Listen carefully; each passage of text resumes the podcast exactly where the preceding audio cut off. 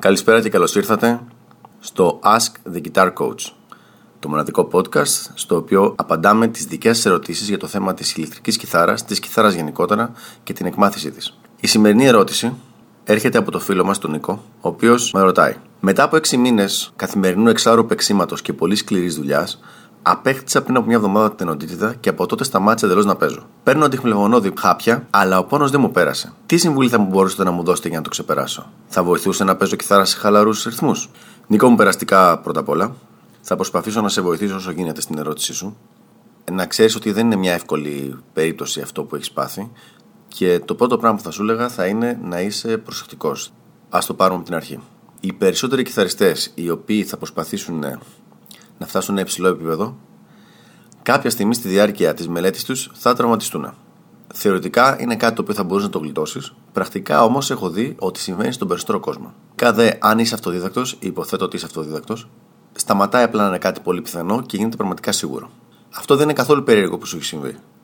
Όταν ξαφνικά εκεί μπορεί να έπαιζε με πολύ πιο χαλαρούς ρυθμούς, αποφασίζεις και διπλασιάζει ή τριπλασιάζει το χρόνο μελέτης και επίσης τα πράγματα τα οποία διαλέγεις να μελετήσεις δεν έχουν επιλεχθεί συγκεκριμένα για σένα και το επίπεδο που είσαι, αλλά είναι πράγματα που διάλεξες εντελώς τυχαία εσύ, επειδή σου αρέσαν, επειδή σου τραβήξαν την προσοχή, τότε δυστυχώς είναι πολύ δύσκολο να την γλιτώσεις. Τέλος πάντων, αυτό που έγινε, έγινε. Το θέμα είναι τώρα τι γίνεται.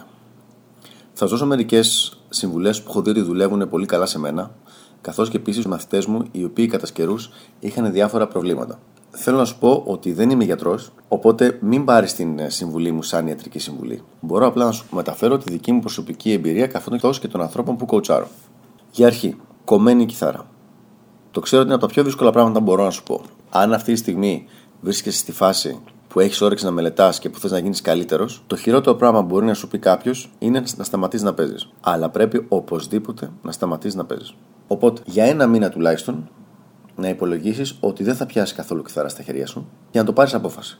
Αυτό δεν σημαίνει ότι ο μήνας αυτός θα πάει χαμένος. Πραγματικά υπάρχουν πολλά άλλα πράγματα πάνω στη μουσική, ειδικά όταν κάποιος είναι στην ηλικία σου και θέλει να ασχοληθεί ή μη επαγγελματικά ή επαγγελματικά με τον τομέα αυτό, που χρειάζεται να κάνει. Προτείνω λοιπόν αυτό το μήνα να ασχοληθείς με τρία άλλα διαφορετικά πράγματα. Το πρώτο, το ear training.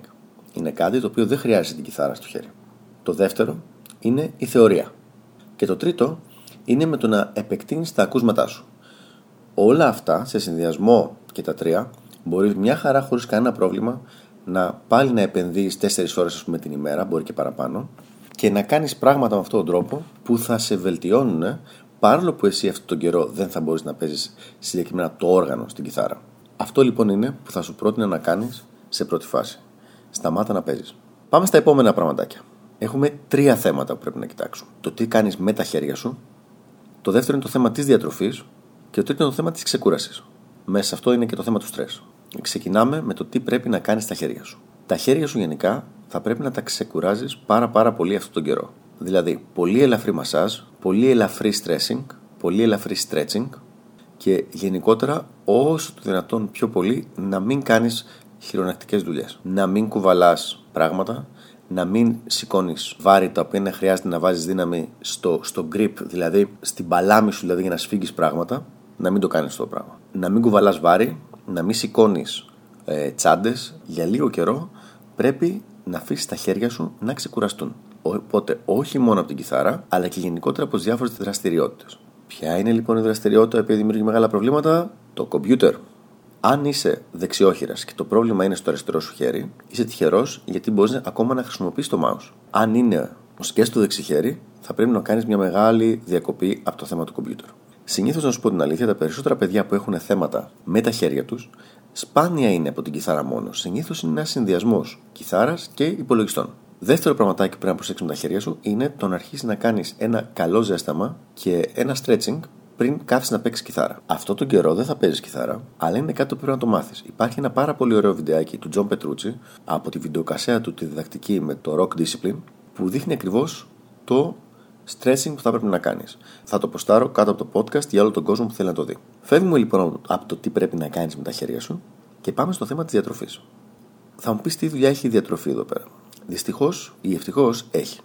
Αυτό που έχεις πάθει με την οτότητα είναι αυτό που λέγεται φλεγμονή. Η φλεγμονή σε μεγάλο βαθμό παραμένει λόγω της διατροφής. Υπάρχει πάρα πολύ μεγάλη βιβλιογραφία για αυτό το θέμα, δεν είναι η στιγμή αυτή να επεκταθούμε. Πάντως, με απλά λόγια, θα σας δώσω μερικές πολύ πολύ απλές συμβουλές. Πίνε πολύ νερό αυτό τον καιρό, παίρνε πολλά ωμέγα 3, ψάξτε το στο ίντερνετ να δεις τι ακριβώς είναι, ωμέγα 3. Εγώ προσωπικά παίρνω το fish oil της εταιρείας Carlson.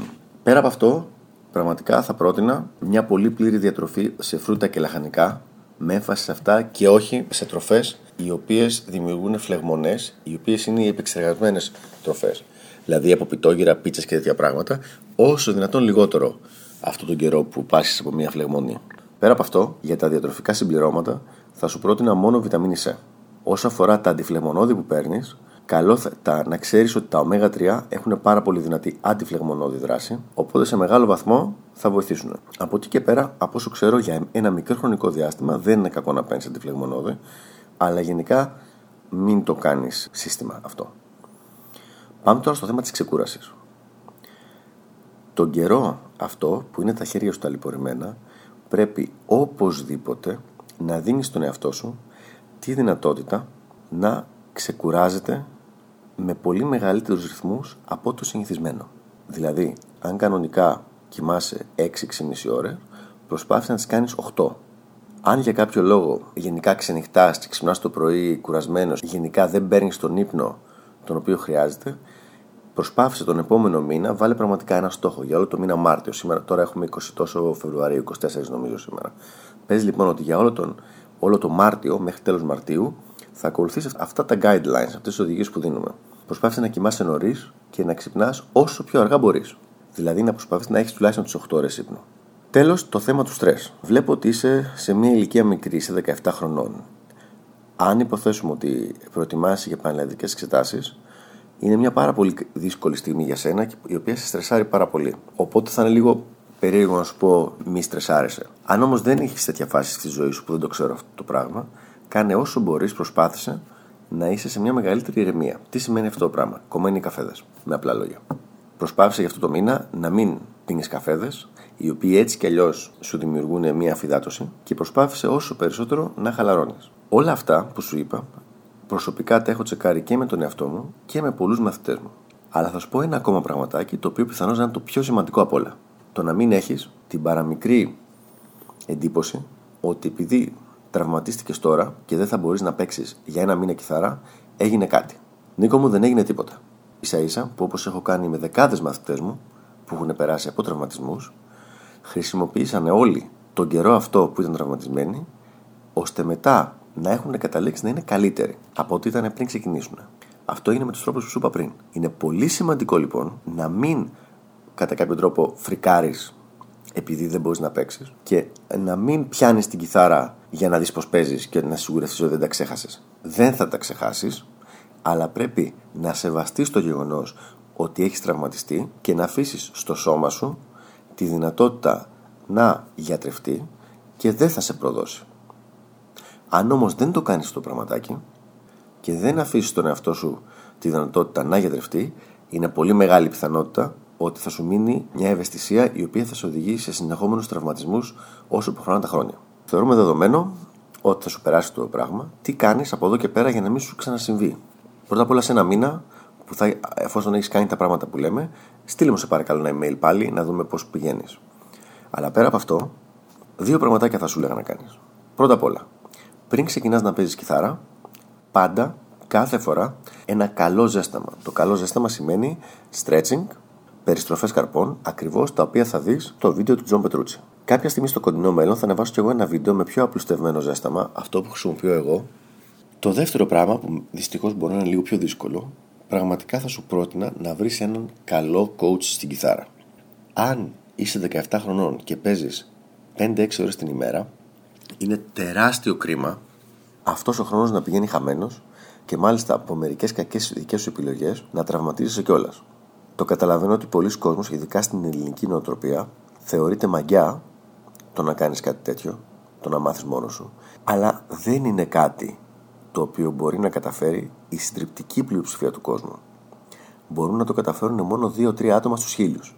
Είναι πολύ καλύτερα λοιπόν να βρεις έναν πραγματικά καλό επαγγελματία, εκπαιδευμένο καθηγητή να σε καθοδηγήσει και αυτός θα σε προστατεύει με τα πράγματα που θα σου δίνει να μελετάς και από τραυματισμούς και από διάφορα άλλα πράγματα.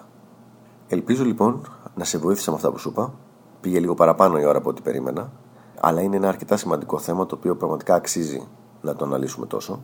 Ελπίζω λοιπόν να σε βοήθησα και σε κανένα μήνα στείλε μου ένα email σε παρακαλώ να μου πεις πώς έχουν πάει τα πράγματα.